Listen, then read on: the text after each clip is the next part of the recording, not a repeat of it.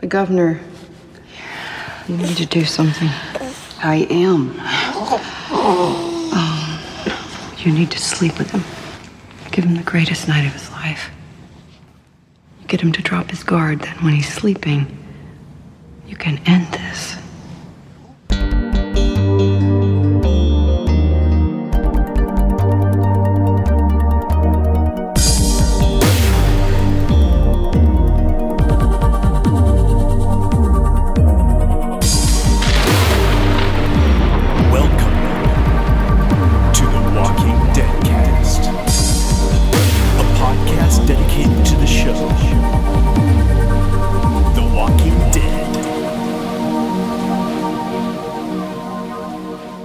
Hey, Zedheads, welcome to our podcast. I'm Jason. And I'm Karen. This is The Walking Dead Cast, episode ninety-four. And the countdown to one hundred begins. Yeah, give us your ideas. What do you want us to do for episode one hundred? The Talking Dead guys did uh, a live call-in show, so maybe we could do that. Maybe we could. Yeah.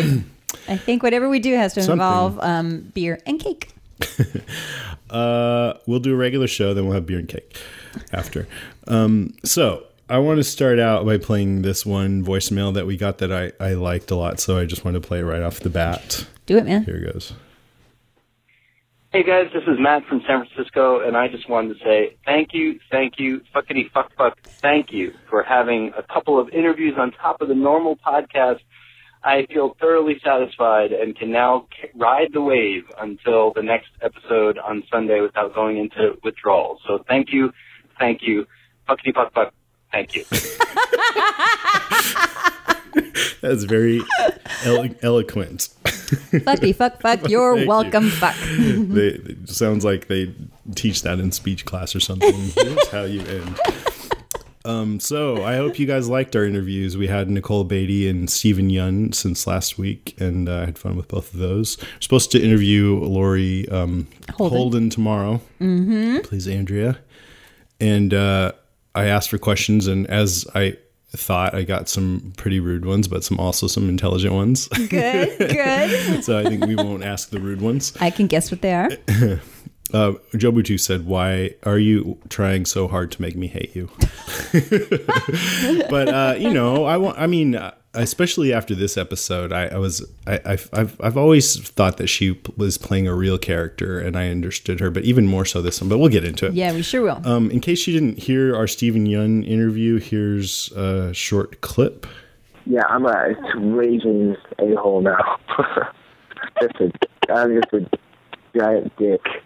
So that was fun. You know, that was basically the gist of it. You look surprised. Do you not remember him saying no, that? No, I don't. Maybe I blocked that. When we out. asked him if uh, he changed much since we talked to him last. Oh, yeah, that's right. You're like, what the hell? That's not true. That's Stop not saying true. that. Don't say that. Who's, that's an impersonator.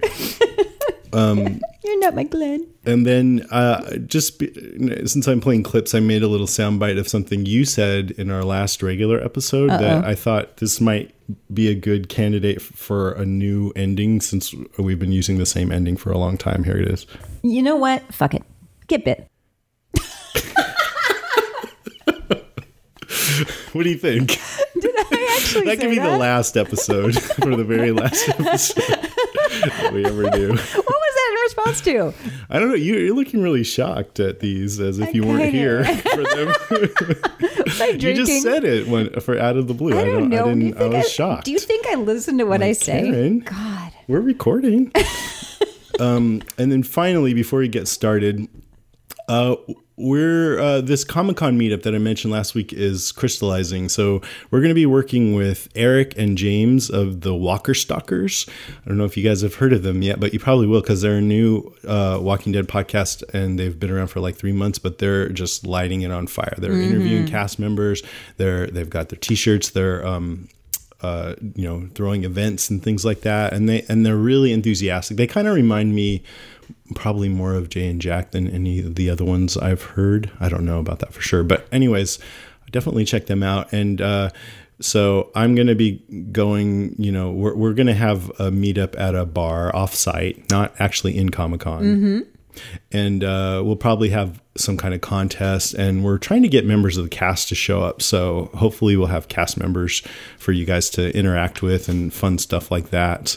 Um, I'm hoping that I can Skype you in, Karen, because so you're going to be on an exciting adventure to Israel, to Israel, which is you really cool. But at least wait. for part of it, hopefully you can yeah. wake up or whatever time zone difference it is. And yeah, and Skype in and yeah, say hello to people. Awesome. That would be fun. And Eric and James said that they would buy us all beer, open bar. What? No, I'm just kidding about that. I just want to see if they're listening, they'll be like, what? What? We did what? Hi, now? Guys. This is the kind of thing we do on The Walking Dead. Um, no, no open bar. You're going to have to buy all the beer, but it's going to be a lot of fun, and I'm totally looking forward to it. So just stay tuned for more details on that. And if you're planning on um, going to Comic-Con, just come to this. You're going to, you're going to have a good time. Even if you're not going to Comic-Con, just come to this. I'm not going to be at Comic-Con. I'm just going to be down there to do this and do The Walking Dead Escape. You're going to do The Walking Dead Escape yeah, this year? Yeah, Eric and I are going to do it again. And oh, I'm going to um, train this time, I think. Yeah, so I yeah, yeah. Die. Are you going to use Zombie Run? You should totally use Zombie Run oh, to train I should, with. Huh? Mm-hmm. Yeah, get that on your... All right. If we can get them to sponsor us, I will. Yes, we should totally get them to sponsor totally. us. Okay, let's move it right along. Let's do it. Attention shoppers, Deadcast Top five in five, four, three, two. All right, it's Deadcast Top five. This week it's a Top five Highlights for Season three, Episode eleven, I Ain't No Judas. That's mm-hmm. what it was called, right? I ain't a Judas. I ain't a Judas. Why mm-hmm. is it called that? I ain't a Judas. Who ain't a Judas? I don't know. They didn't. They didn't say that line anytime. Yeah, I was. Look, I, was I didn't see it. Yeah. I was listening for it, but yeah, people uh, were guessing who was going to say it. Could refer to a lot of different mm, people. The baby this, this Judith. Was, yeah. I ain't a Judith. I ain't a Judith. I'm a little kick ass. That's kick her. Yeah. I don't know. In general, so what'd you think? I thought that it was about just below. I thought it was, let me tell you, four point four nine seven three mm-hmm. brains out of five. That's pretty good. Yeah. Mm-hmm. Yeah. It's so a really it, huh? strong episode. Yeah, yeah. yeah, yeah. I felt that um, of the last three, this one was the strongest. Oh, really? Mm-hmm. Hmm. I liked it a lot. What happened last week? Uh, last Daryl week, it off. was a yeah, lot of. No, I think I might have too. Last week was the yeah. uh, the Trojan zombie van. I gave it a four point three G A C. So, um, yeah, and I think last week was four point one seven two three mm-hmm. something. Mm-hmm. I liked it, too. Some people were saying it was too slow. I have always said I like when the show is dynamic and the, it's punctuated by action. Right. And I think this is a perfect example. If if there's going to be sl- slow or quieter episodes, this is what I want because it was good. I, I was totally into it. Yep. There were a lot of conversations that people were kind of waiting to happen, and they did, and like they with, did. between Michonne and Andrea, and there were some cool, interesting conversations like between Merle and uh, Herschel that y- nobody probably even thought of. Or but hilarious, were yeah, yeah. I mean, there, stuff. Michonne actually was involved in the conversation. I mean, that, that right there. Yeah, that's what happens when things Plus. slow down. Um, and also, you know, some people were complaining that not enough really happened or changed. I don't know if I agree with that or not, but I think what. I mean, is really big in this episode for me anyway, is that Andrea reunited with everybody else. Right. That's a, I mean, a big development. Yeah. Like I was waiting to see how that would go, and I was pretty satisfied with how it went. So yeah. Yeah. Uh, that I was, was enough too. for me to like the episode, whether or not, I mean, I hate when people just rate a piece of, uh, of fiction or whatever, comics or whatever, by whether or not they advance the story, because it's also just about enjoying the storytelling. You know what right. I mean? Not just we didn't get anywhere or we didn't find out any m- mysteries like on Lost or something. Right. It's not all, yeah. So anyway. Yeah. And and some of my favorite episodes of Lost when, was when they didn't nothing advance. Happened, nothing huh? happened really. It was just, yeah. I like, couldn't. Uh, yeah. The two uh, uh, that got buried alive. Exactly. Exactly. Uh, Nikki and Paolo. Nikki and Paolo. Yeah.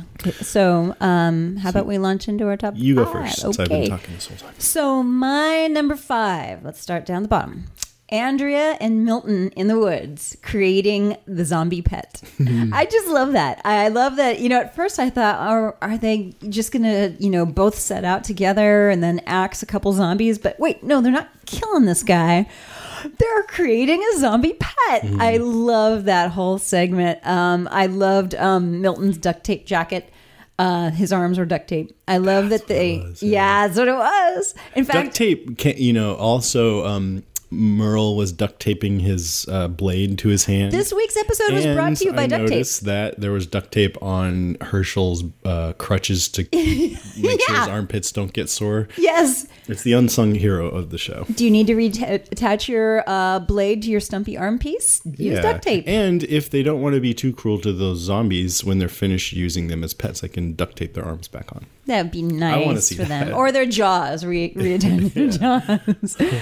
Uh, so yeah, I really enjoyed that whole episode um, because uh, it was so unusual. And I also liked, um, it, in fact, I made the zombie kill of the week, the zombie... Um, pet Maine. creation of the week. Mm-hmm, mm-hmm. And I love the fact that they meet up with Tyrese's group. Mm. And uh, that was kind of unexpected. And then they invited Tyrese's group over to Woodbury, which I thought was br- a little brilliant piece of storytelling. And Tyrese says to Andrea, do you need any help? And she's like, nope, I'm good. I'm just going to take my little zombie pet for a little walk. Yeah, I'm that's fine. What I liked. That, yeah, Tyrese, yeah, he's like, do you need help? And she's she the way yeah, she said it, I'm nope. Good. I've got my Lucky Charm here or whatever it was. Right. Like, got, she's a badass. But so I I like that whole scene too. I liked also because Tyrese had his hammer and he uses that a lot in the comics. Mm-hmm. So it's a bit of a comic geek oh, out moment. Nice. But uh, as far as using the zombie pet, I felt like it's a little dubious because at least with Michonne, she had a hood over her head and she and she had trained them to be more docile so she could kind of walk among them. And so, you know, it, it seemed a little more uh, less obtrusive. But with Andrea, she's got him on a stick and he's going, ar, ar, ar. It's like when you're walking by zombies and they see that, it it it would probably stir them up, you know, yeah. and not keep them away from you. Yeah, I yeah, I don't yeah. think she quite got the point of what Michonne was doing there. Right, right. Yeah. And and honestly, I mean, she was she was uh, beautifully clean and well coiffed, yeah, but she could have smelly. smeared some uh, but I don't think gunk Michonne on her. did that. I think Michonne's whole deal was just, I guess, having them near her might mask her and smell too or something. Often they were they seemed like they were on either side of her. Mm-hmm. So she was yeah, sort of in like the middle. Yeah, like she's one of the crowd. It was it like a zombie sandwich. It wasn't the same. Mm-hmm. It was like somebody tried to replicate. Like when okay, when I went to Thailand mm-hmm. and I ordered a pizza, big mistake because it's uh, basically American food, right? And it lo- seemed like they just saw a picture of a pizza and got whatever colored items they had that ma- kind of matched up with that and made it in the same shape. It is exactly like that. And it was about as tasty as you might imagine. Good Thai food there, surprisingly enough. Wow. um, and then there was something else about that scene. Yeah, yeah, okay. Uh, let's move on. So my number five is that um, I love that Merle found religion. It, and, you know, and that he loves libraries. Yeah, he was. Who knew? He he was able to finish uh, Herschel's Bible quote. It's right. like, oh, I, I wanted them to have like a quote off. Oh yeah, what about this one? um, but uh, it what was really interesting is yeah that he said Woodbury had a damn fine library, which makes me think they're suggesting that he wasn't that religious before, and it's all this stuff that's been happening maybe that made him get into it. Maybe, you know? But I have a hard time believing that he would be able to quote um, uh, chapter and verse in um, that short period, but unless he's a really quick Bible study. But maybe. Yeah, well, that's a whole different point about whether he could read all that much. But he, but his answer was Woodbury had a fine library, which means that he read it in Woodbury, right? So it makes me wonder, okay, if, if he's made a point to say that he read it in Woodbury, does that mean that he wasn't reading Bible before Woodbury, you know? Or did he just say that and he was lying? Is that what you're saying? No. Anyways, I, it just made me wonder, okay, what's his uh, history with religion? Did he just, you know, decide, uh, to, is he trying to turn over a new leaf too? Because that's sort of something you're wondering about Merle this episode, since he was being very um, helpful and trying, trying to make to amends and all that. I don't know. Yeah. I still don't trust him. No, me neither. But I think that mm-hmm. was sort of a theme with him, trying to make it seem like, oh, there's more to him than meets the eye. Especially and, since he's duct taping on his blade again. It, it is a little, it's like, okay, right. You were so into catching Maggie and uh, Glenn and torturing him and trying to do whatever it took to get the governor. And now he's saying, oh, the only thing I miss about Woodbury is the library. I hated it there. It's like, come on, you were totally into it. That's what it looked yep. like. Yep. But maybe he just needs a group of people and he'll do whatever it takes to, to be, be in their good graces. We'll see. We shall see. All right. My number four is um, Carol's conversation to Andrea, which we talked about uh, before we started before recording. We started recording. um, yeah. So, you know, basically telling Andrea, you kind of you need to pull him out of Hari and uh, give him the best night of his life and then kill his ass. You can end this. I mean, it's it's pretty crazy. Yeah. And I, people were questioning, okay, why did uh, they just let Andrea go back to Woodbury?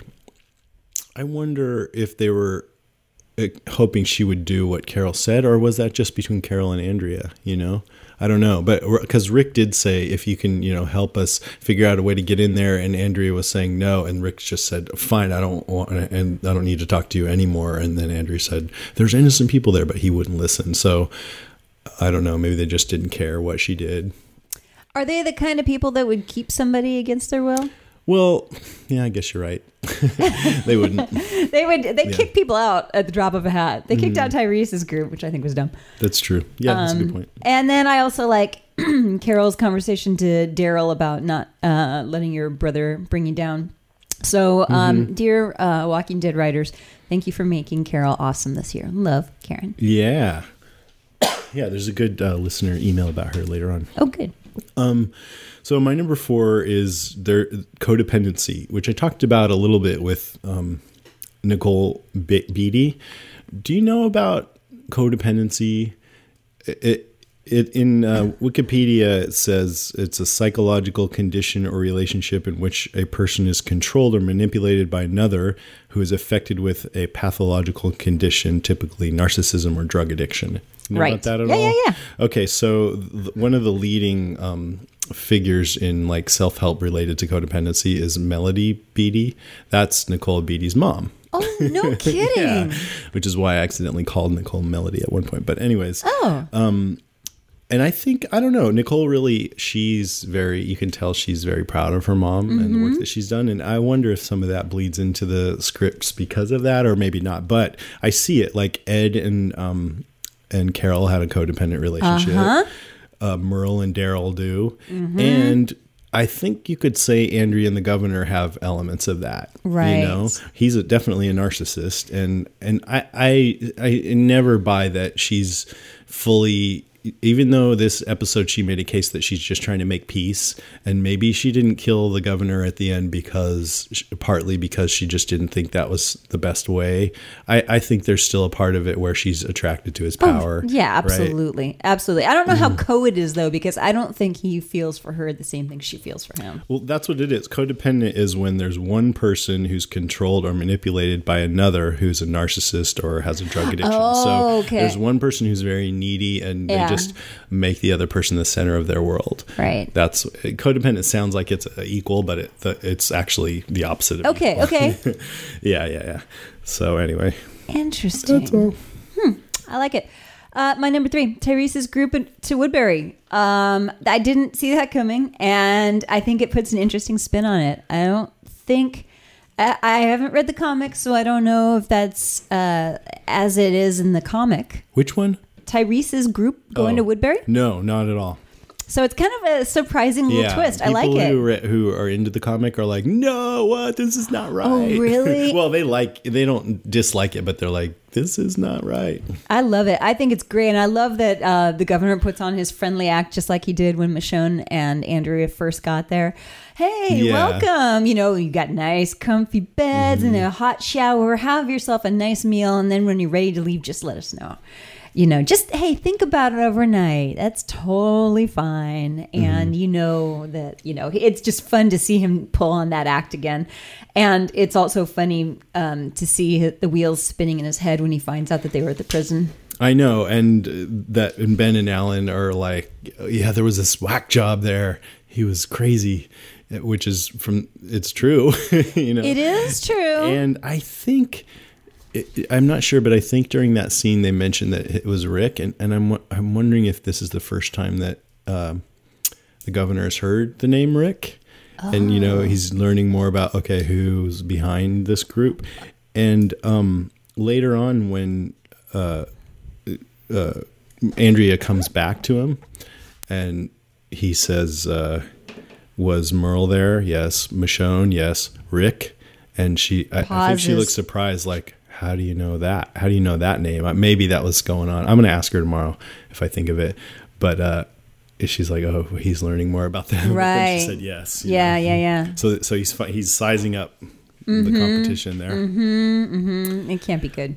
Um, yeah, that was my number three, Tyrese and everybody go to Woodbury. And I'm looking forward to seeing, you would imagine that, or I would imagine that over time, Tyrese, excuse me, will learn that the governor's a bad guy and that Rick, as crazy as he is, is probably the better one to be allied with, you'd think. And if that's going to happen, then I'm interested to see how it will. But the show's pretty good at going against your expectations. Rick, who wouldn't shake Tyrese's hand yeah. and then yelled at his dead ghost of a wife. I mean, what I would think is that Rick will redeem himself. Yeah, I hope so. But you never know. With, I mean, I thought Rick and I thought this whole season was going to be about Rick and Lori uh, finding their way back to one another. And it sort of is, but not in the way you think. So that was my number three. Mm. That's a relationship destined to failure or yeah, frustration, at least. So. I don't know. Maybe the best way to have a good relationship is if the other person is a hallucination. your your ex on the phone, your hallucinatory yeah, ex on the phone. I love you. I love you. What? What? uh, okay, so my number two is um, I love um, this. Episode was all about Andrea yeah, and, and, and, and Andrea was, she's the middleman. And I like that she was able to go back and forth. We saw her in Woodbury, true, then we saw yeah. her at the prison. Then she was back really, at Woodbury. Yeah. She's moving back and forth. She's t- trying to broker something. Uh, uh, we think. And, um, something. Yeah. And I love that, you know, when she arrives at the prison, Uh, Rick doesn't trust her at all. Maybe she expected a different yeah. kind of welcome. And Rick, you know, throws her against the fence. Yes. Are you alone? Are you alone? My favorite part of that was that the zombie came up on the other side of the fence and clanged against it. And she goes, ah! It's like, if you want to make that situation any worse, that's how to do it. And Rick was like, didn't care. And he takes her bag from her. Mm-hmm. They obviously don't trust her at mm-hmm. all, which is so great. And uh, but there's a little bit from Kirkman later about that in the news section. Oh, good. At the end, you know, he does wish her well, and he um, gives her a car and a mm-hmm. gun. And a gun. And so, you know, uh, by the time she leaves Woodbury, she's sort of um, reestablished some um, good standing. Yeah. Um, but it's sort of interesting. I loved her coming there and saying, so, Lori, Shane? You know, uh, like you mentioned, yeah, this whole episode is focused on Lori. And, I mean, not Lori, Andrea. And um, especially when she said goodbye to Rick there. And they were sort of, it was sort of a nice goodbye, but mm-hmm. still not very satisfying because they still didn't seem, she, she had just said Rick's turned cold and stuff.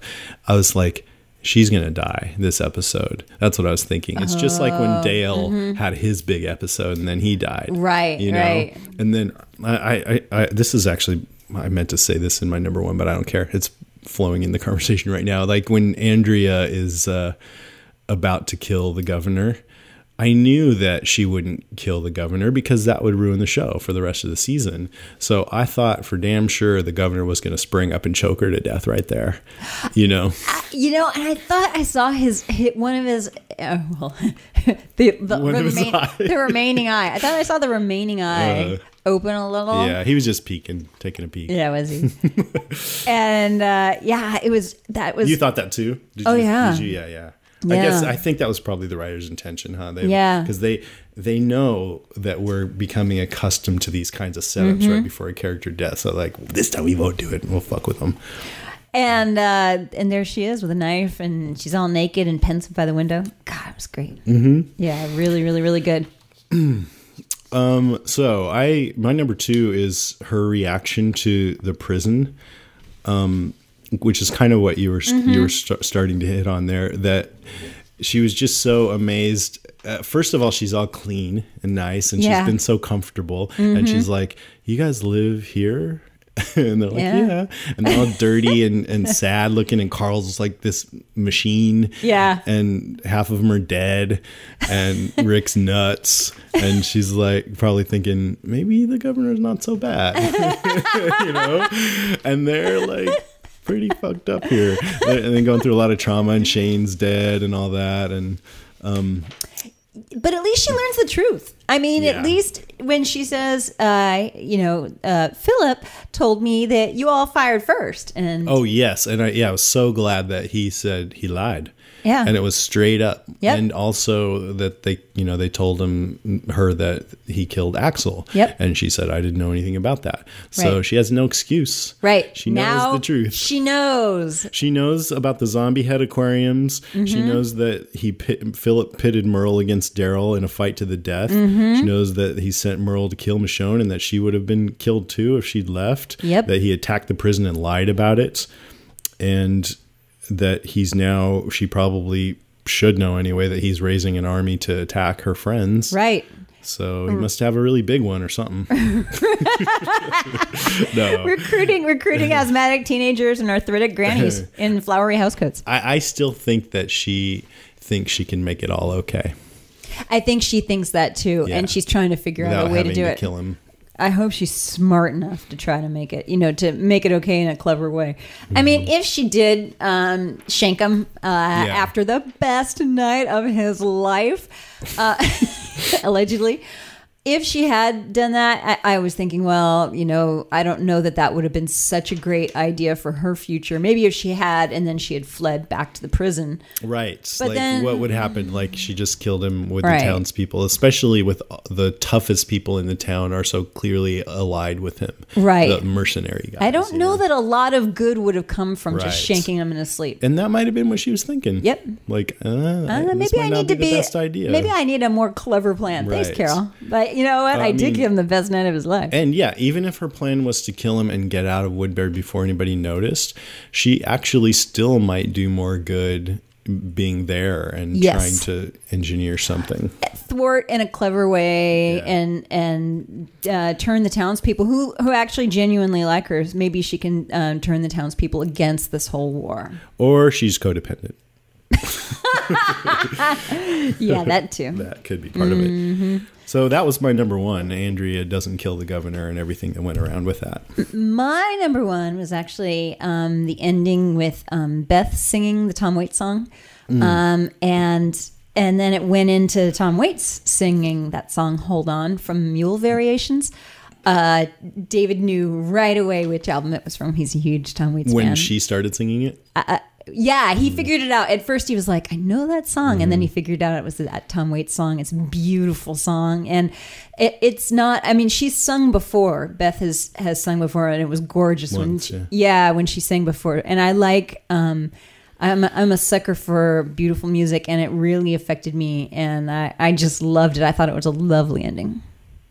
I like, I... When she first started singing, I thought, uh, oh, this is a little too similar to when she did it before. It it seemed like almost the same scene with a different song. Um, I don't know. I could be wrong about that. It was so, I was sort of like, I don't know if this is working. And then the guys started talking over her, and mm-hmm. I'm like, that's kind of rude of them. Um, maybe they don't care either. Uh, uh, but then when it shifted into Tom Waits, I like that. And then when Tom Tom Waits was singing while the um, Andrea was trying to decide whether to kill the governor, mm-hmm. I thought that was really effective. It worked really yeah, well. Rather than some kind of like eerie music or something, it was more of a weighty, and it was. He's singing Hold On, Hold On, which could be what's going through her head. Right. Like, maybe I should hold on and try to do something else or whatever. Right, mm. right. Uh, exactly. Man, it was, a, it was a good scene. Yeah, that was a good way to... Mm-hmm. Yeah, I, the strong endings can... I mean, this is a good episode, but a really strong ending can make even a not-so-good episode seem a lot better. Right. So... Uh, a couple more points. Do you think that they should have run from the prison that night after the governor attacked, like Merle said? I was thinking about that. Like, what would have been their, their best move? Um, they worked pretty hard to get to the prison, yeah. and where are they going to run to? Right. So, uh, yeah, they could do that. I mean, absolutely. It's like either but, way is just as good, right? right, right. They're kind of mm. they're kind of screwed either way. So, um, I don't think it's going to end well. Uh, for um, f- I think there's going to be uh, casualties on both sides. Yeah, is yeah, what I'm yeah. getting at. No matter what. Mm-hmm. Um, I like. Here's a good line I liked from the governor. He's asking Milton how many people they have if they include men and women age thirteen and up, and Milton's like, you mean boys and girls? And he's like, adolescence. It's a twentieth century invention. Men and women. Right? Which is God, kind of telling. So creepy. Yeah.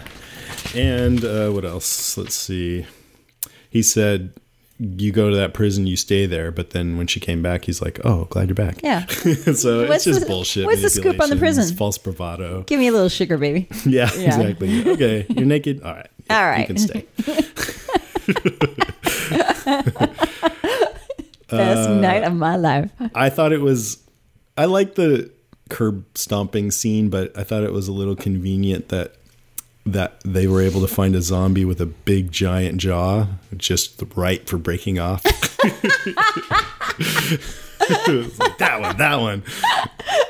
It's like, what happened to his jaw? I didn't know that curb stomping was a thing, by the way. Apparently it's a thing. Well, uh, yeah, I guess so. I mean, there's an email about it later. I'll wait to talk. Oh, about good. Mm-hmm. Just a short. Um, and what else? Merle tried to clear the air with Michonne, and Michonne just gave her that nasty stare. And mm-hmm. I'm, af- I'm, I would be afraid of Michonne. I mean, she's shown that she'll kill at the drop of a hat. And after what Merle's done, I, if I was him, I would be afraid. I'd lock myself in a cell. And did he see her doing the um, the one-legged yeah. uh, push-ups too? She's she's got all she's kinds scary. Of. Yep, she does. I love her though. Yeah. You chose a warm bed over a friend. Yeah, you don't piss off Michonne. She'll come back and screw you over. And she said, one more thing. She said that uh, she pointed at Merle and said, or Andrea did, and said he kidnapped and beat Glenn. And I just wondered, how did he know that? She said, isn't he the one who kidnapped you, who beat you? But I don't think she would know that. Andrea said that or Michonne said that? Andrea. Andrea said that. Oh, I don't know. I don't know how she would know that. Hmm. I think that's a error. Uh, and then I loved when Carol said to Andrea, Shane uh, Shane tried to kill Rick after she told him that Rick killed Shane. Yeah. She goes, Shane tried to kill Rick. Andrea goes, Shane loved Rick. Carol goes, Shane loved Lori. It was a good line. That was a really good line. Hey, Shane loved Lori. You got some more? I do. Uh, I've got a weird number thing. Did you notice Martinez's Martinez's shirt said twenty-three on it? Had a big twenty-three on it? No. Remember Shane's necklace was twenty-two? Oh. Martinez's Martinez's shirt said this twenty-three. Isn't Lost. Well, I'm just saying. just yeah, it's true. I'm just kidding. I'm I just was kidding. Yeah. People look for patterns and aren't there. I know. I don't know. I don't know. uh, oh, and at the very beginning, when um, when Carl was talking to Rick, um, David said to me, "I vote, I vote for Carl lead." yeah, yeah that, that would be the next line. I think you should step down, Dad, and I, and I'm taking over. And I'm taking over. I can, can I have your gun, please? I would totally have that guy mm-hmm. as my leader. Um. I noticed when Andrea was leaving the prison, everybody had guns, including Carl, and big like they rifles and heavy ones. That's they, a contrast from the farm when they were like arguing whether to give Carl a gun. And and Michonne now um, carries not just the sword; she also carries she a had, giant automatic mm, weapon. And I think that's the result of them just having been attacked. Yeah. And then finally, um, Rick and Michonne left, but they just said we're going on a run. Yeah. So are For they supplies. Really going on a run? They are. Did you not watch the next week? No. Oh. We'll talk about that yeah, next we week. Okay. No, Just we'll talk pretend about you didn't hear that. We'll talk I mean, about I mean, that. I mean, I mean, later on in the podcast. But pretend you didn't hear that spoiler that Karen just gave out. What? uh, so that's all I had for this week's episode. It's Me pretty too. Good, right? All right. Yep. Let's move on to some news about The Walking Dead. Let's do it. If anybody wants to make us a cool sounding, awesome, clever, and funny little like clip n- song or whatever for when we do news about The Walking Dead, that would be awesome, by the way. Yes. Or something like that. I don't know. I don't know. News thing. Really? I don't, no, see, that's like why that. I haven't done it. I tried and I failed. So I said, forget it. Uh, okay, just a little, a couple little bits and bobs today. This is from an interview with Kirkman on E W dot com. They say, it was very strange seeing Rick regard Andrea with such suspicion.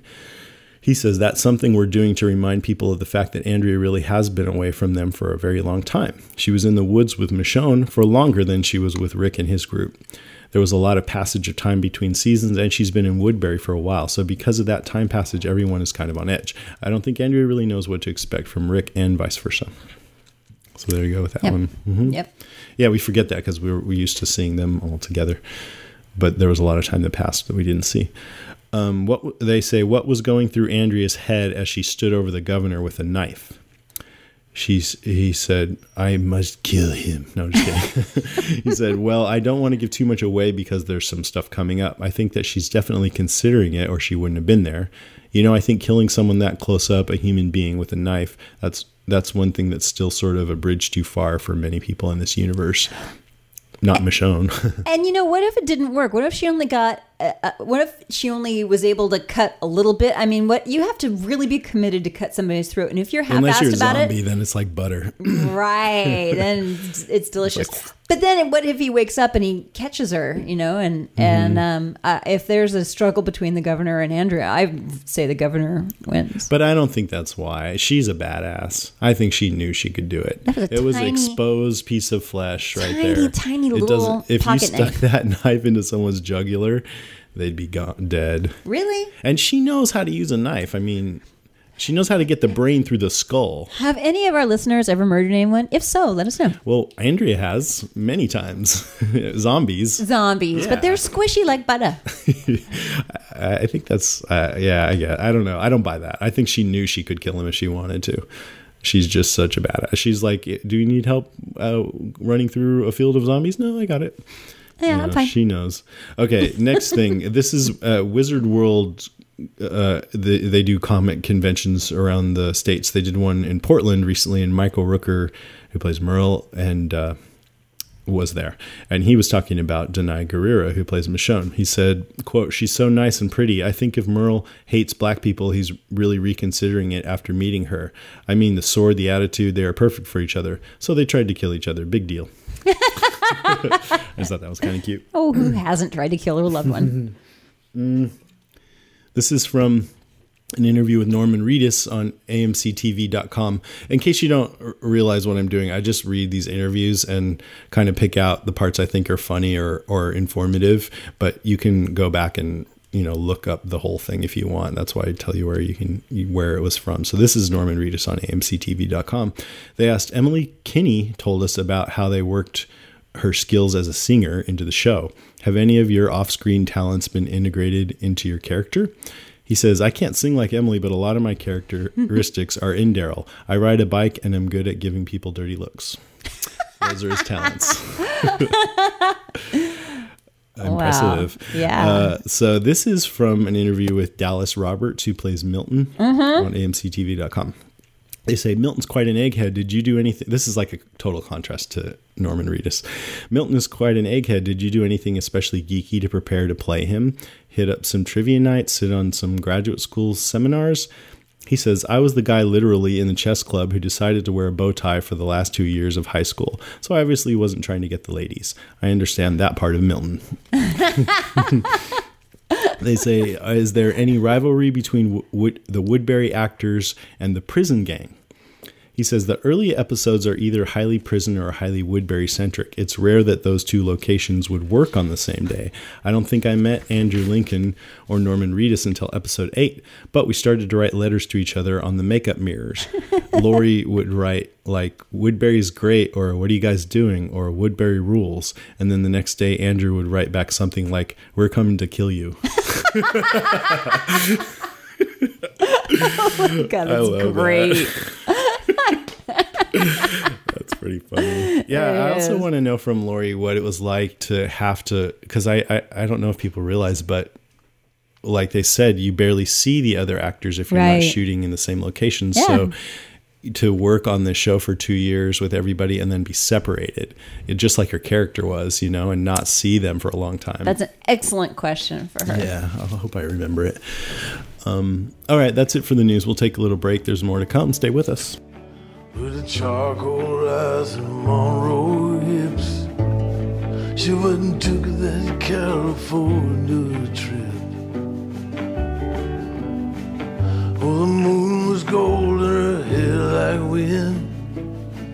Said, don't look back, just come on, Jim.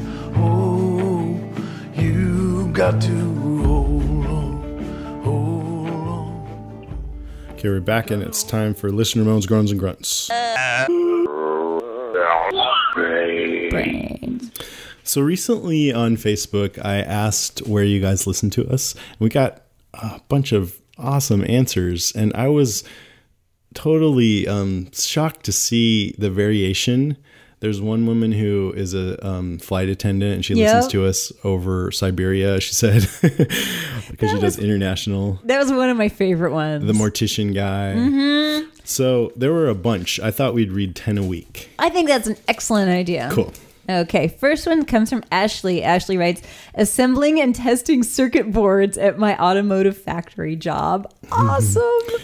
Natalie says, when I'm doing grocery shopping with my four-year-old who also loves your show. Progressive parent. Conrad writes, in the shower. Don't electrocute yourself. That's a long shower. make, make that shorter, Conrad, could you? He's not, the water's not on. Rochelle says, on long runs and at work, I try so hard not to bust out laughing while listening at work since I share an office, but I can't help it sometimes. No. I love that. Gracie Lou writes, today I listened while getting a long overdue manicure, but I typically listen while sitting on my bed, folding laundry and matching socks. she, yeah, she's adorable. Got three daughters, so she does a lot of laundry. Aww. Taylor says, not as exciting at most, but while working on content in a tech company's Marcom department, which is very close to my non-exciting job. Wow. Jeff writes, uh, in my work van where I should be paying attention to traffic and pedestrians. Dude. Yeah, don't worry about that. Just listen to us. Put on your governor patch. Not even sure what that means. But Kristen says, working out and driving to work. Shenandoah writes, while making breakfast and washing dishes. Sean says, while cleaning in elementary school, before anyone gets there, it's kind of creepy. Wow, that would be creepy. It is. I used to substitute teach, and it, it was kind of creepy ah. before the kids got there. Um, I, I, I like hearing all of you, you guys in different situations, and I think we could totally start a fight club. That's what it reminded me of. Did it really? Yeah, like waiters listening to us and... you know, garbage men and stuff. and so, and so instead of, um, instead of, uh, fighting, just send us your zombie sounds. Zombie sounds club. Zombie club. Okay. Let's go to the email. Okay. You go first. All right. This one comes from Nick. Nick writes, hello, Jason. In your last podcast, you mentioned you were a technical writer. I wanted to know if you had seen or heard of a great thriller horror movie called Love Object, which is about a technical writer. I believe it is available instantly on Netflix. No, I haven't, but I'm I'm totally intrigued, so a, I'm going to go watch it. About a tech writer. Because we were saying, I made a joke about every time I watch a movie about tech writing, I get upset at how they never get it right. So I guess there is one. Ah, funny. My dad's a tech writer, too. Or he was. It's a very noble profession. Yeah. Uh, this is from Caseloads. He says, I used to buy on Amazon through another podcast, Comedy Bang Bang, but I'll use yours from now on. I know you're not about the dollars, but Walking Dead fans are the best. Don't be shy to ask for stuff. Well, that's awesome. Thank you, man. And you guys have been, I, I, yeah, we're doing better on there than I thought uh, we would. It's not like, you know, it's paying a salary or something, but it is enough to cover costs, uh, monthly costs related to the show. So I totally appreciate you guys doing that. Thank you. And I made it easier. You can just click the link in our menu bar or go to walking dead cast dot com slash Amazon and then shop, and we'll get a small bit of that. So nice. He also says, no flashbacks, please. You can't flash back most of the main characters. Beth, Carl, Glenn, Maggie look too different than their pre-apocalypse bodies. Herschel would have to shave, and Rick would have to somehow get all the grease, all that grease out of his hair. I think that's yeah, nearly impossible. I do agree about. I mean, I, I was thinking about flashbacks and why I thought they would be good on this show. They were good on Lost because it was about redemption and right. about breaking free of patterns, and sometimes you'd see how patterns on their pre-island lives would echo on their island lives and after, and sometimes they would break free of that, so it was fun to watch whether they were redeemed or not. Right. Walking Dead is not about that, but it is about how you act when you're in danger and in these high pressure situations. And so I think if they had flashbacks pre, uh, pre-apocalypse to see how they were before that and the contrast of how mm-hmm. they were after, it would be fascinating. And also just the contrast, I already said this before, but of the post-apocalyptic world of decay versus civilization running would be cool. If they did small, not like Lost where it was half an episode, right. but just little ones. You know? I doubt that they're going to touch no, on any of that. I don't think so either because... Um, mostly Carl and Beth, like he's saying, mm-hmm. Beth, you couldn't do it. But I listened to that uh, interview with Scott Gimple, and he loves flashbacks, so you never know. Yay! Go Scott Gimple. Uh, this one comes from Matt. Matt writes, Rick's halluc- hallucination of Shane in episode eight had a message, but what is the message behind Rick's hallucination of Lori? I do think that it has something to do with the phone call in episode six, but I could be wrong. Hmm. Uh, what was the message? I think it's uh, just... You think he's just feeling massively guilty, guilty because he yeah. couldn't protect her? Yes, that's it. Exactly. He's a leader exactly and he couldn't protect the mm-hmm. person that um, that he's been ignoring for quite some time. Mm-hmm. Yeah, because they brought that up right when it was about whether he should take Tyrese in, and he didn't right. want to have to have more guilt about protecting people. Exactly. But uh, and by the way, I think it's really funny that now he really wants to talk to Lori, but he sure had no problem ignoring her when she was alive. Just saying. Jerk. Jerk. From Alan, I do not know if this is true, and I can really just email The Walking Dead recruiters like this. The Walking Dead would benefit from targeting the teen girl audience with a good-looking teen male. Make the teen girl audience build a relationship with this character and feel sympathy. They will learn to fall in love with this courageous, noble, empathetic, yet vulnerable character. Maybe a romance with another good-looking teen girl would be great. There has to be some other kind of romance other than Rick, Lori, and Shane's old news and boring triangle. There's only old people on The Walking Dead, and old people are boring. I do not really think I'm super good-looking, but if you want to recruit me because of my idea, then it would be awesome. I'm twenty years, five feet, eight inches, one hundred forty pounds, and I would be a great addition to your cast. Um, okay, Alan, yeah, come on down to Georgia. We'll yeah, take you. Yeah, that's, that's fine. Just show up, Alan. Yeah. Just come to Sonoy. Good luck. Old people are boring, huh? And by the way, Uh, there are plenty of young people on the show. Yeah, he, he conveniently ignores Maggie and Beth, Beth and, and Carl. I guess Glenn and, and Maggie are too old. I guess so. I don't know. Does he not understand that Glenn brings out the twelve-year-old girl in me? Mister Blog, did you write this? Stop fooling around with us. This next one comes from Luke from the other coast. At uh, end of show parties, an end of show party sounds like a great way to cope with the end of The Walking Dead. I think it would be cool if it was in Georgia, since that's where most of it was filmed. Uh, you might have a greater turnout in New York, but it would be more expensive than in Georgia. I'm glad. Yeah, I, we've gotten more emails from people who are interested in this, so I'm glad. And keep letting us know where, if you have a preference on whether it's in L A, New York, or Georgia, because we haven't we haven't. come close to deciding that yet. Where do we have most of our listeners? What state do we know? Uh, I think California, but New York is close. Mm. That's why I picked those. Yeah. Because California, New York, and Georgia is where it, it's filmed, so that would be cool. And right. It's in the middle, you know. Right. Well, no, it's not. It's more on the east, but still, it would be cool to have it there. Uh, this is from Tommy.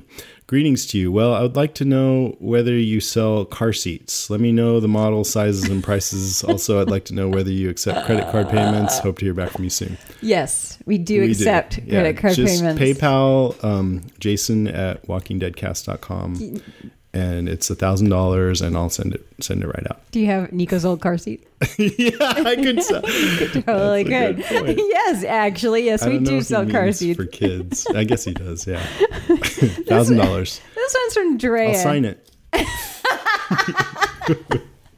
Drea writes, "Can't wait for the live cast tonight. Love you guys. I'm already dreading the end of the season. My boss tried to call me in to work tonight, but I told them I had caught a terrible cold."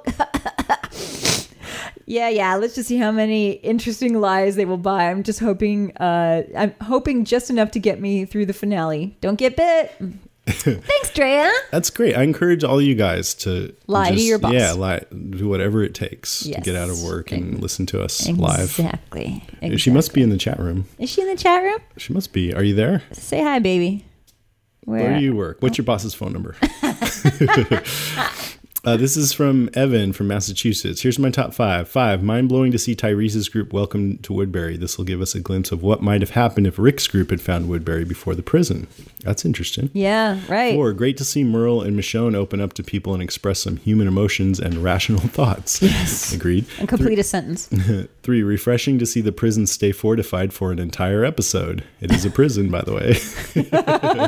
That's funny. That is funny. Two, loved Beth's song. What a great moment of prison life. Life. Rick restored sanity and Andrea's dilemma. I'm not sure what she means by that, but she likes the song.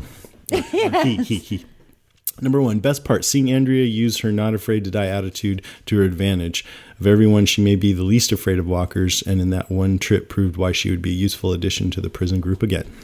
Well, she, you know, was out there, just her and Michonne with their with their pets for like nine months or something. A long time. Yep. A whole winter. This last one's from, or this next one's from Ryan. Ryan says, seriously, how far how far has Car- Carol come? When she tells Andrea to F his brains out and then kill him. I always thought Carol would become an easy character to kill off since her storyline could have been considered done with the death of her daughter. Uh, that they are showing how Carol is starting to evolve in this new world is a great idea. Couldn't agree with you more, yeah, Ryan. Yeah, totally. Yep. We got to get her on. I, I got to get her yeah, on. Yeah, that'd be great. Yeah. Uh, this is from John. I really like Dallas Roberts, who plays Milton Mamet. Did you notice how scared and nervous he was when the governor... Uh, went to the governor to rat out Andrea. Yeah, he's like, is this... She's like, go ahead. He's like, go ahead and help her. And he's like, is this a test? He tested me? but, but he was all business when he helped Andrea curb stomp the walker. It struck me that he was more afraid of the governor than the dead. It's weird, but it's a credit to the job that the actor's doing. Agreed. Yep. And Mamet. Milton Mamet. We'll just keep on going. Let's do it, man. Okay, uh, this n- this next one comes from Daniel. He writes, I know people will complain about it being too slow, but it can't be all action. Otherwise, the show will become a hollow shell. Mm-hmm. There needs to be development of characters and plot. Yep. Rhett says, I think it was awesome how Michonne kind of said to Andrea, you hurt my feelings when you chose comfort over friendship, and you're totally delusional about what kind of man the governor is. I think this hit home more than any other comment made by Rick or the group. It seemed to affect her, yeah. Yeah, yeah, yeah, yeah. Chose, you chose a warm bed over friendship. Yeah. Rayanne says, my response to Carol's you can end this speech was literally, what? My girlfriend laughed in response. I think it's great how her solution perfectly embodied the knowledge gained from her role as a battered wife and the person she's built herself into in the post-apocalypse slash post-ed era of her life. Mm-hmm. Alex says, I really liked last night's episode. The staging of Andrea in the prison made her look like she didn't belong with them anymore. Yeah. She stood amidst all of them with her hair done and relatively nice, clean clothes and all that prison folk look and smell like garbage. The contrast was one of the best parts of the episode for me. Me too. Yeah. There's a, there's a lot of Ryan t-shirts being worn in the prison right now. Uh, Cindy writes, I liked Merle in general, keeping calm, allowing himself to be locked up, helping the group, listening calmly to Herschel, trying to make amends with Michonne.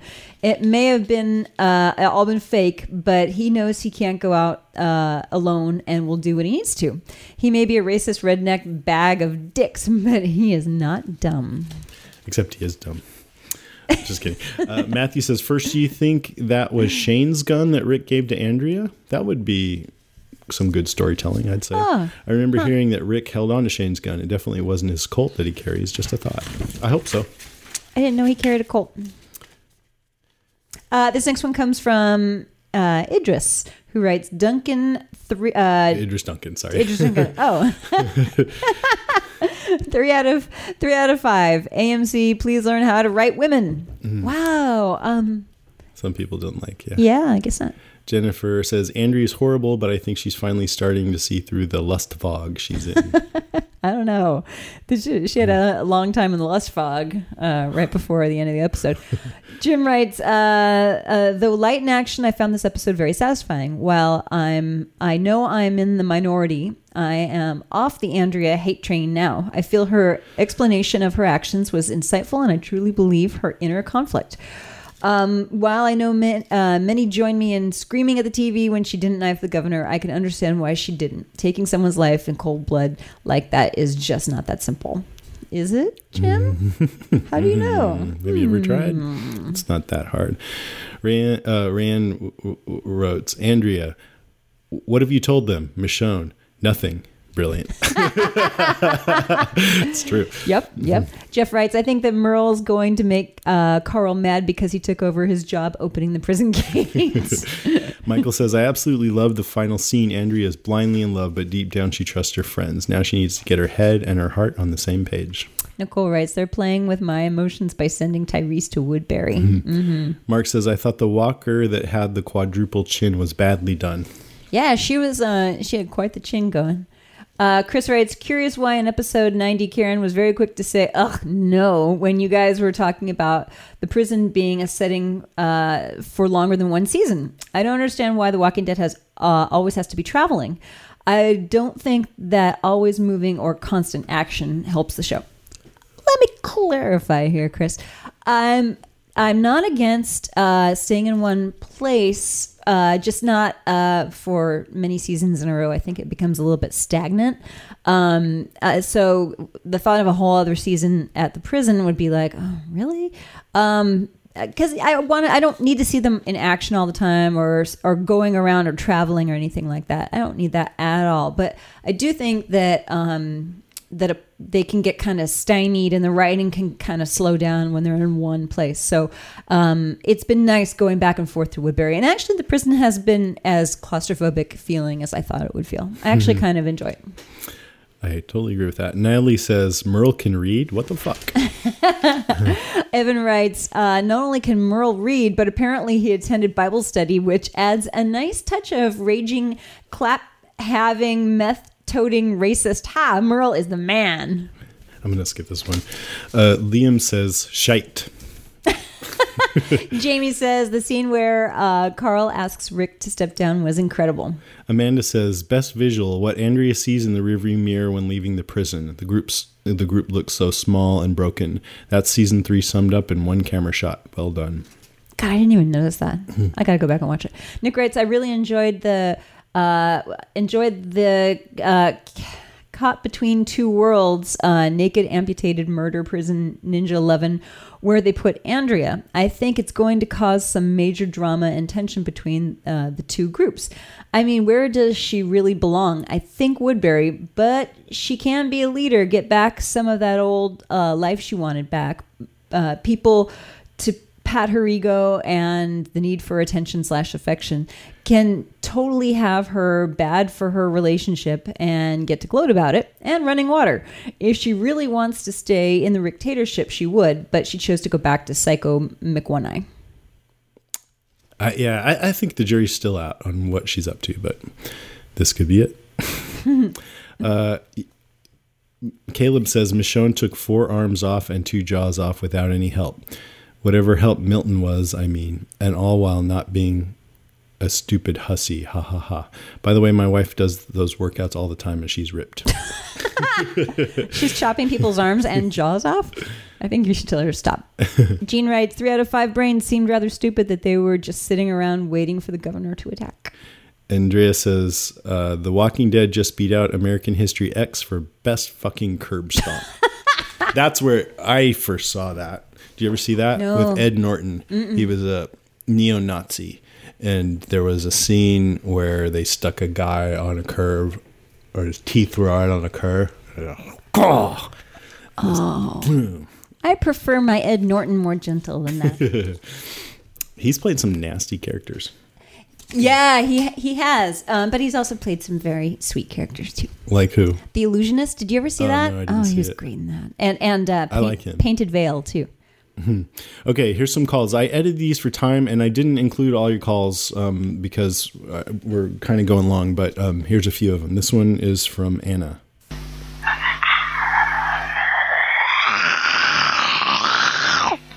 Ooh, that's a good one. Thanks, Anna. This one well said, Anna. Is Ben from Michigan. Hey, Jason and Karen. This is Ben from Michigan, back again to talk about the ever-increasing levels of Andrea's stupidity. I... Oh my god, Andrea. For some reason, like, part of me is surprised, thoroughly surprised at what she did. The other part, not so much, given what we've seen of her already.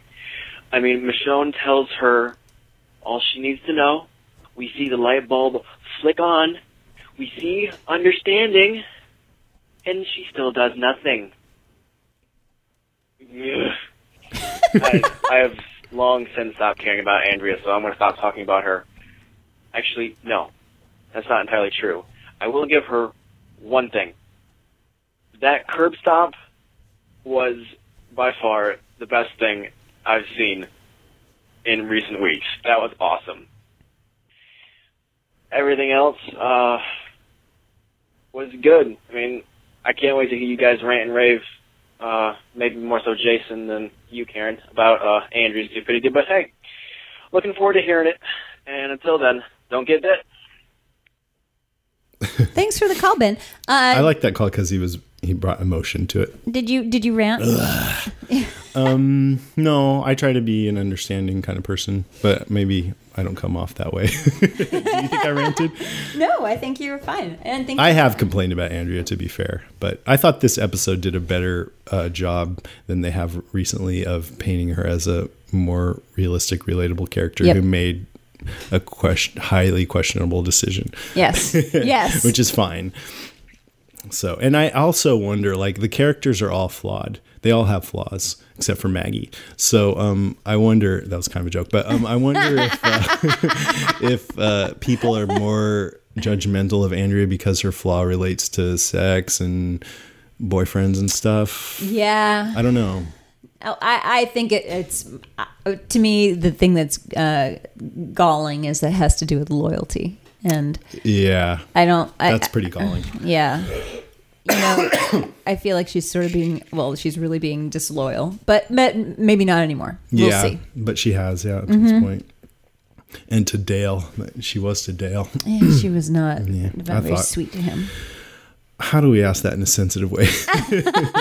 uh, okay, this is from the Because Show. Uh, they mentioned us in uh, their podcast. I talked about them last time. Yay! Um, I uh, cut out a segment where they uh, play back part of our podcast because it just that would be weird if we keep playing it back yes. and forth. But here we go. You'll hear where that is. I have been listening to a new Walking Dead podcast that I found. It's not mm. the one through Bald Move. It's another one called The Walking Dead Cast. And for people who like the show The Walking Dead, this is a really good podcast because it's not just the usual recap, review, and analysis, which a lot of T V show podcasts are. Mm-hmm. This is more the two hosts. They do a lot of other things in the downtime when the sh- when the show is on hiatus. They review movies, zombie movies. They like zombie stuff. Mm-hmm. They talk about books. They talk a little bit about their lives, not too much.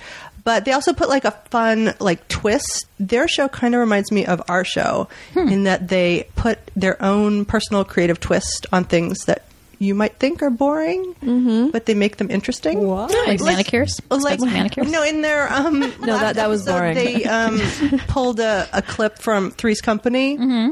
and he and the host made an analogy of something in The Walking Dead to Three's Company. Oh, and I was like right there with them. Was that Jason who did that? Yeah. Okay, Jason, we all kind of have a little crush on you. And um, I'm not going to play the what? whole clip, but I wanted to play you guys a little bit. It's these three women. I think they're around our age. Uh-huh. They're super cool. Like they're cool. The part I cut out. Hold on. Kind of feminine subjects, I'd say, but they do it in such a frank way. Very nice. And, you know, we're nothing if not frank over here. I would say Amy.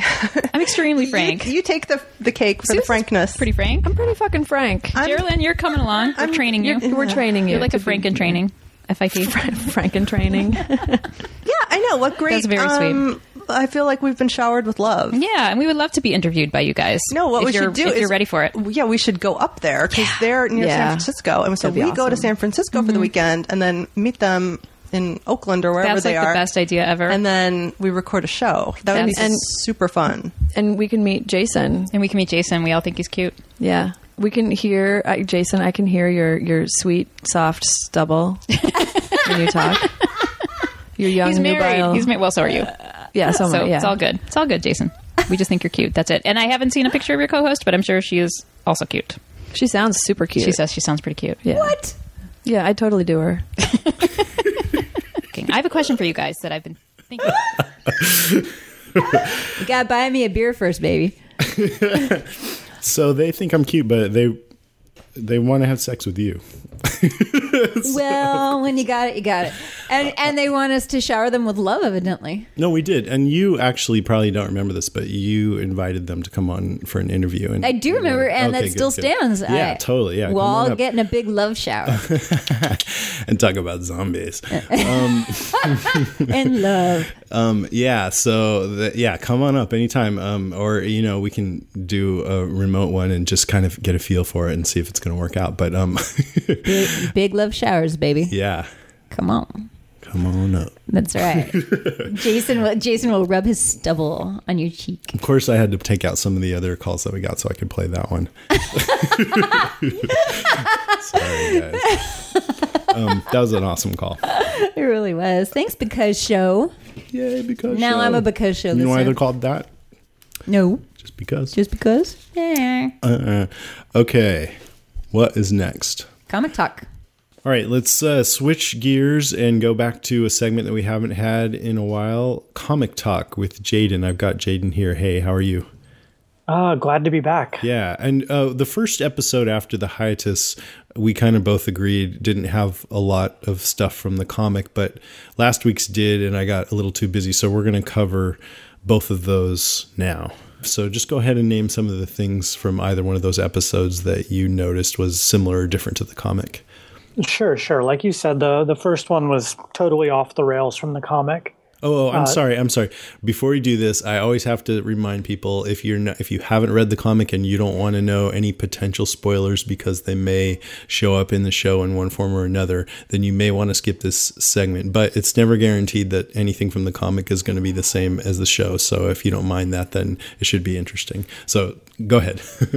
Yeah, yeah. So, yeah, first episode, we were totally off the rails because Daryl and uh, and his brother Merle are not in the comic whatsoever. So that episode was just bizarre.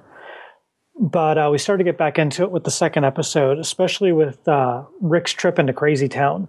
Yeah. In the, uh, in the comic, they did it a little differently, though. In the comic, he just finally snapped and ended up attacking his best friend, who was Tyrese. And right. They got into a big fist fight. Rick fell off the second balcony at the uh, at the prison and knocked himself out. And uh, when Rick came to, I think it was either the next issue or the one after. I can't remember if they left him out for a full issue. But the group had decided Rick had gone a little too far. And mm-hmm. It wasn't going to be a Ricktatorship anymore. Mm-hmm. It was going to be a, a group cooperative. And in the comic, if I'm remembering correctly, it was Rick, Herschel, Dale, and Tyrese. So it looked like they were kind of headed in that direction last week because he had been off um, hallucinating and everything. But now this week, he, it seems like he's just back to being the dictator again. And there's still rumblings, like Carl said, maybe you should not lead, but he pretty much ignored Carl on that so far anyway. Yeah, I like how they used uh, used Carl to bring in on that, mm-hmm. which, uh, of course, that didn't happen in the book, but I think it was a really nice addition because it made it way more personal that he needs to needs to get his shit straight and start focusing again. Definitely.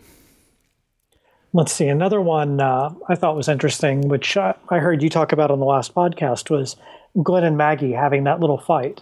Because mm-hmm. in, in the comic, they never have had any issues between them whatsoever, except for, and again, spoiler-rific right here, when Maggie tried to kill herself. Mm-hmm. Yeah, and Maggie, um, I li- I've liked, I- I've kind of dreaded uh, seeing Lauren Cohan go down the route of that Maggie did in the prison, where she just sort of wants to give up on life. And it does seem like she's, at least last week or the week before, she's starting to go down that road. So um, I don't see them pushing it so far as to have her try to kill herself, but I guess you never know. What do you think? Do you think they'll do that? I think it'd definitely be uh, an interesting take on it. I mean, in the comic, she hung herself shortly after leaving the prison. And it seems a little more believable to find her in a cell than to find her out in the woods. Mm-hmm. Yeah, that's true. Yeah. I always thought that was a little odd that Glenn just kind of got up and stumbled onto her, like right before she died. Um, Glenn was never in charge at any point in the comic. Mm. And seeing it on the T V show, I really, really liked it because mm-hmm. it's neat seeing that Glenn wasn't up to the task, even though he's good at the management level, like organizing missions and stuff like that. Yeah, tactics. Yeah, and w- seeing him draw out the uh, the prison like that reminded me of the first season when he was uh, trying to get the, the guns and moving yeah. around the tank in town. In Atlanta. Uh, let's see. One of the other ones is Tyrese being gone. Yeah, that's totally and, different. And P- a lot of the listeners are like, when Tyrese went off to Woodbury, they just feel that's wrong because it, it's so different. Well, I mean, the, the differences in the T V show are what make it so special and yeah. so much fun to watch. And I think everyone appreciates that too, but it just feels like, wait, they're supposed to be buddies.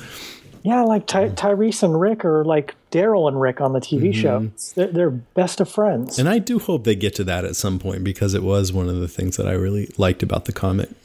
Yeah, I've got a feeling they'll they'll hook back up at some point. Yeah, hope so. Here's one that really got me. The governor knew where the prison was on the T V show. In the comic, it took him months and months to find it. Okay, uh-huh. Because the way he found it in the comic is he sent Martinez to the prison when uh, Rick, Glenn, them. and Michonne were breaking out. Yeah, yeah, yeah. And then after he was there for a day or two, Rick caught him heading back over to Woodbury and killed him. So we, we didn't have that whole thing of, oh, the governor's got to take the time to actually find this. He just was right there. Yeah. Um, he knew about it already, but yeah, he said that Merle told him that it, it was impossible to take it from the zombies. Right, right. And another thing they with that attack is when they ran through the fences, that was done on the second trip to the prison in the comic mm-hmm. when he brought when he came back with the tank. Right. And he ran the tank over the fences. Yeah, so there's echoes, but they're in different order, as usual. They change yeah, it up, so, but it's not completely different. Yeah, and then uh, we've got uh, Tyrese and the crew ending up in Woodbury peacefully this time, when in the comic it was Tyrese and Michonne heading back over there to try and kill the governor, uh, and Tyrese getting captured. And is that when all the stuff with Michonne happened, the brutal... No, no, that was on that, the first that trip. was already. Okay. Okay. This is when she came back to get her revenge. Right. And the governor got her sword, but not her. And that's, we didn't know what happened to her. And she just showed back up on that second attack on the prison and took her sword back. Uh-huh. Cause we had the governor killing Tyrese, beheading him with the katana. Uh, so is this the time when the, when Michonne, uh, tortured the governor? Yes, I do believe yeah, so. Yeah. Yeah. That that issue was like one of the most. I, I I just couldn't get over it for a long time. I still think uh, it's probably the most brutal issue of the comic ever. Yeah, I still like how when I got my wife her Michonne uh, action figure, it comes with the spoon, and you got to know the comic nice. to know what that spoon is for. Yeah, if you think of torture, you can sort of get an idea. oh, that that's why he has the eye patch. What else? Um, well, the eye patch, I was just happy to see that. Yeah, yeah, yeah. That's he a just needs the handlebar mustache geek now. Out moment. Yeah, and then the, the last really cool thing I've got is right at the end of the episode where Carl's up at the fence just kind of watching the zombies. Mm-hmm. We had that moment in the comic, but he was oh, there with yeah, Sophia. Yeah, yeah, yeah. And that, that's where he and Sophia became boyfriend and girlfriend. Yeah, I think that was on one of the covers too. Yeah, and I think it was the splash page at the end of the issue as well. Uh-huh. And it was so sad for me watching Carl just there by himself and not having anyone he could relate to. Right. I wonder if the, um, you know, camera guys or the director did that on purpose as a contrast for the comic fans. Yeah, I've got a feeling that's why it was left in there. Mm-hmm. Yeah, that's good. So the last thing I've got here, I emailed you a couple of these theories I had. This is a spoiler, by the way, for what may happen in next week's episode, independent almost of the comics. So uh, yeah, just this, this it's one all actually, over the internet, but yeah. yeah, this one's this one's very cool. So the actor that plays Morgan, we know he's going to be back this season. Mm-hmm. And that, that was the big spoiler on the internet. Lenny James. Um, yeah, I love that guy. I mm-hmm. first saw him in Snatch. That guy's a brilliant actor. He was great in the pilot, too, of The Walking Dead. Oh, yeah. Mm-hmm. Yeah, that, that made the whole episode for me, mm-hmm. that expansion of his storyline. Um, so, so in the comic, he does come back much later, but they've already left the prison, right? Yeah, in the comic, uh, when they've left the prison, Rick meets up with this other group of people when he's back at Herschel's farm.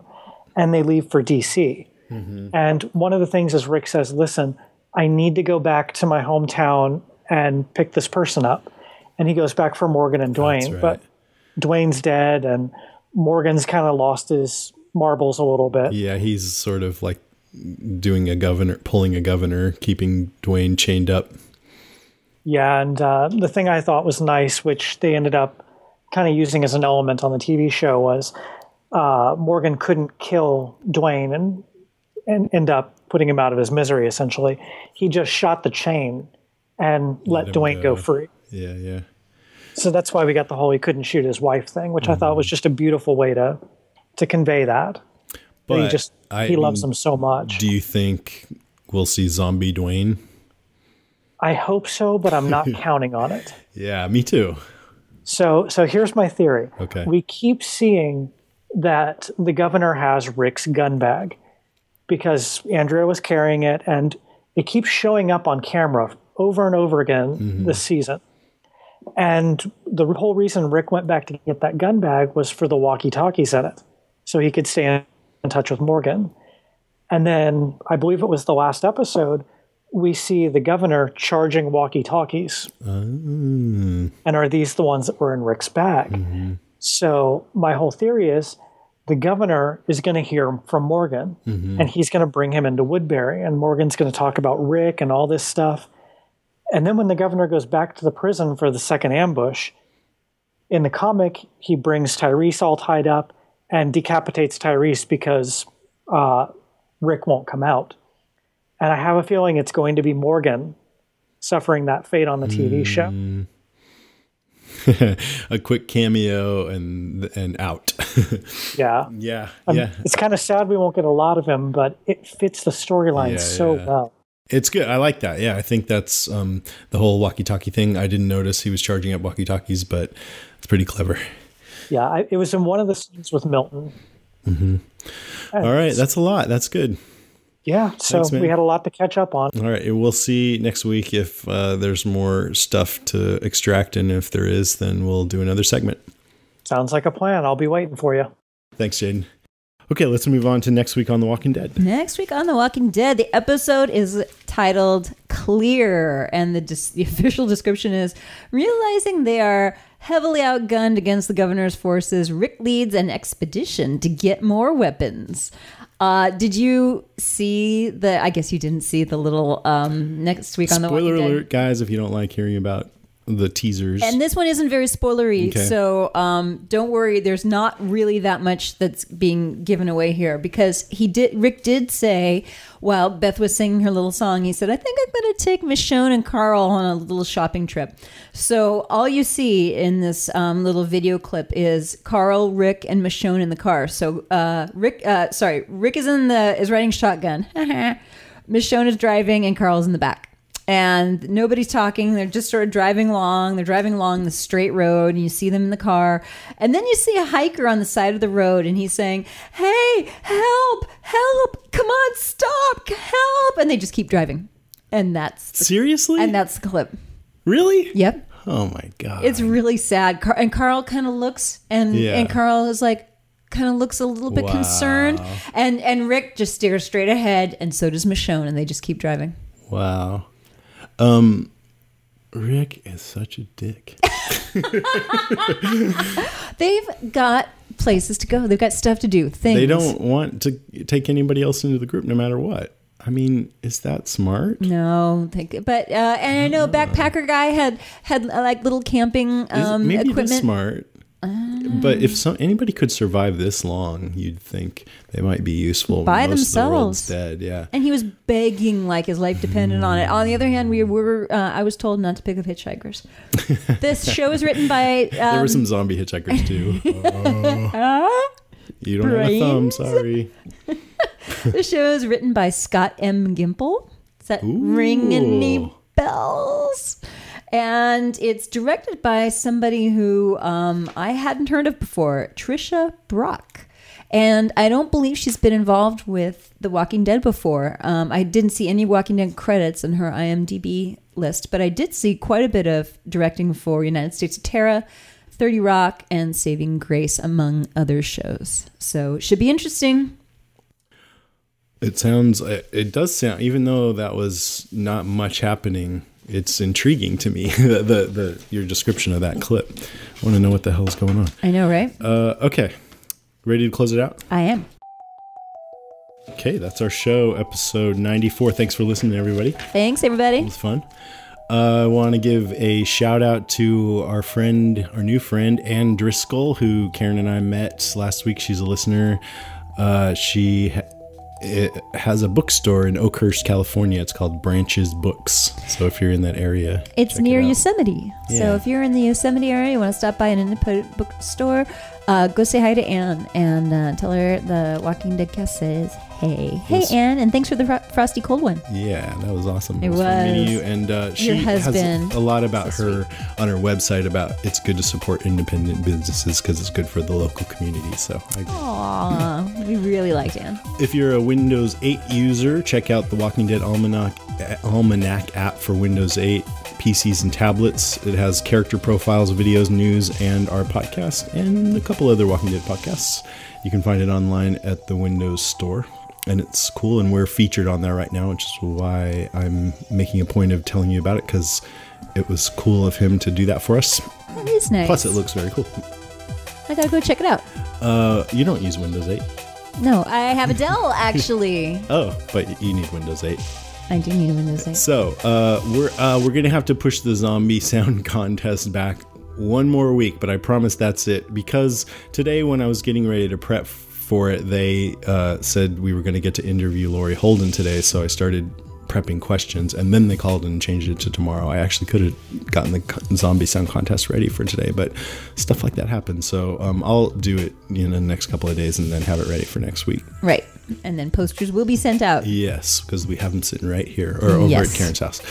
Uh, speaking of contests, Matt from Live Scribe, who some of you longtime listeners might remember, he sent us the latest version of his uh, of their smart pen, which is Wi-Fi enabled, and it sends things up into the cloud, so you don't have to connect it to your computer with a U S B cable. It's really cool, and we're gonna do another contest with that. I haven't decided what yet. It may be something tied to our appearance in San Diego, where you have to show up there to get it. Maybe not, but uh, stay tuned for more information on that.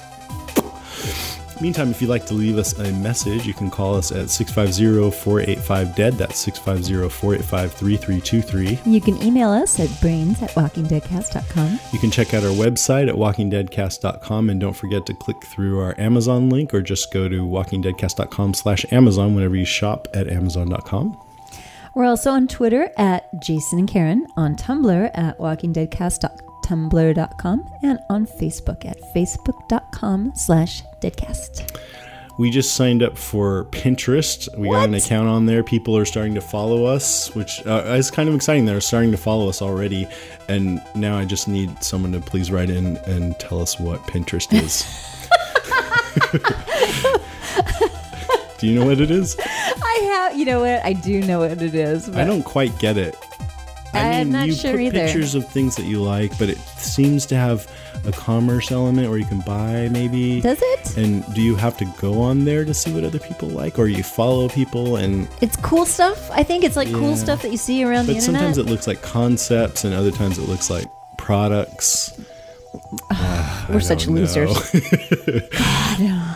Uh, but I but it looks cool. I so bet the Because Show knows. Does it take a lot of time? That's what I wanted to know. I know. I bet the Because Show knows. Um, and then sometime in the following next few days, you should get a Lori Holden interview. So look forward to that. And then we'll see you again next week. For now, all right, that's our show.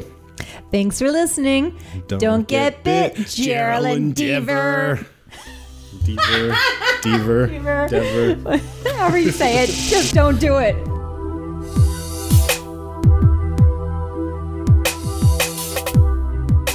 Hate zombies. You hate them like on principle, or you hate things about zombies? In principle, like I don't want to be near zombies no, at all, either. And I don't want to. I don't want to watch zombie things like like not, what, Night of the Living Dead or um, Night of the Comet. Show? Remember Night of the Comet? That was a good movie. What was the? Everybody's ignoring me. yeah. What was what's that big show that's on? The Zombie Eaters, the Zombie Land, Zombie World. What the hell is it called on T V? Oh, Walking Dead. Walking Dead. Thank you. Somewhere Jason's rolling over in his grave. But he has seen Night of the Comet. Can you back me up here, Jason? Thank you.